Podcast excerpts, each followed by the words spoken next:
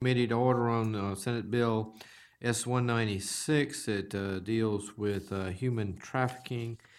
And we have, pleased to have with us the Attorney General of the State of South Carolina, Mr. Alan Wilson, who's with us, with us today. And he's been very interested in this bill. Um, And Mr. Maldonado, if you could just give us an overview of what this bill does?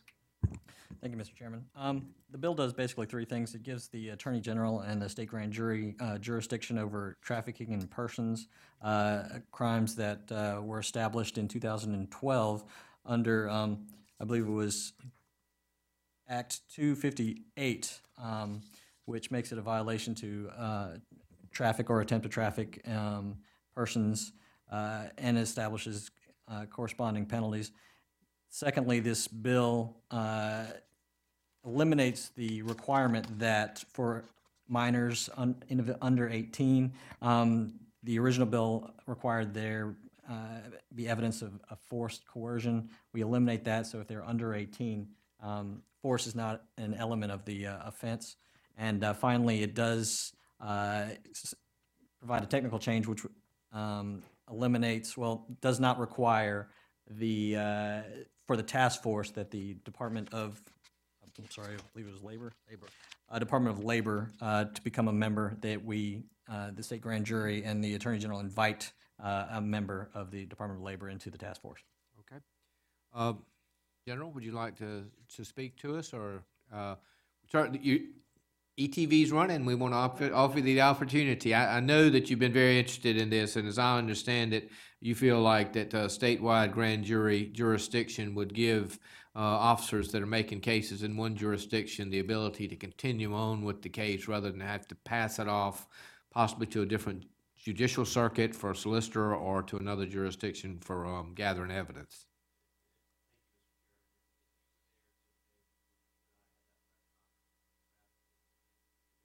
Can you make sure your uh, green button is pressed down? There you go. Um, wow, that is loud. Uh, you were there for the press conference, and um, and uh, and I want to thank you for your leadership on this issue. Um, and you heard the uh, the, the investigator. It was uh, Detective Benton with the North Charleston Police Department, who's got several ongoing investigations right now. And one of the things that he said to me that was extremely alarming, and I and I quote him all the time. He said, "Mr. Attorney General, I can't stop finding human traffickers." And the problem is, is that I will spend weeks, sometimes months, developing, and a lot of these traffic victims are usually they're found in the prostitution area, and so there are they're on the other side of the law. So getting them to warm up to a police officer takes a lot of time, and by the time that they he in, gets that type of relationship established with the victim, uh, only to find out that the the the, the trafficking that she experienced happened in the next city or the, the county that's just a couple of miles away. So he's got to then say, you have to go to the other this other law enforcement agency and tell them this um, and start all over again. And of course, as you know, trafficking, just like trafficking in drugs, that traffickers don't stay in one jurisdiction; they go in multiple jurisdictions. What the grand jury would, what this bill would allow law enforcement to do is to utilize the grand jury to cross jurisdictional boundaries so North Charleston can work with Charleston or Summerville or even Charleston County and Berkeley County or Dorchester or Georgetown. And a lot of times, eh, what he's told me is is that it's several counties up and down that that just on the, on the seaboard, eastern seaboard. So it is. Um, it is extremely difficult to make a human trafficking case when you are basically hamstrung into just one jurisdiction. And so the way I look at it is we, we're placing a higher priority uh, on drugs than we are human beings by not allowing this to be in the grand jury. And of course, I know the General Assembly did not intend that because y'all actually said three years ago when you when you sponsored and championed that bill, we want the grand jury to do it. In- inadvertently, however, it was left out of the grand jury statute, and the grand jury has to have the jurisdiction to pursue it. That's what we're asking you to just finish what y'all started. So we, we te- we're going back and giving you the actual authorization ex- to extend your jurisdiction.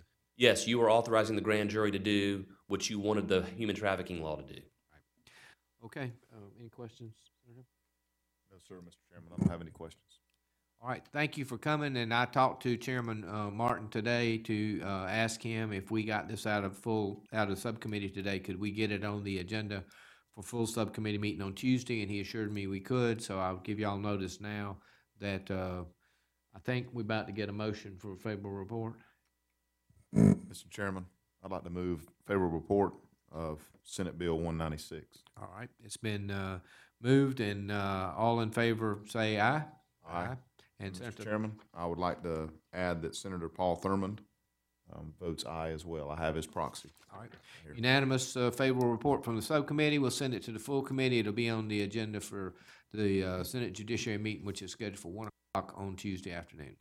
This is very exciting, and I appreciate you. And I didn't realize I was holding y'all up. Um, Adam told me you wanted me to come over here, so I got here as fast as I could. But thank you for inviting me. And, and last, um, I think our goal is the end of February, which is what law enforcement says. They'd love to. Ha- they'd love to start going forward.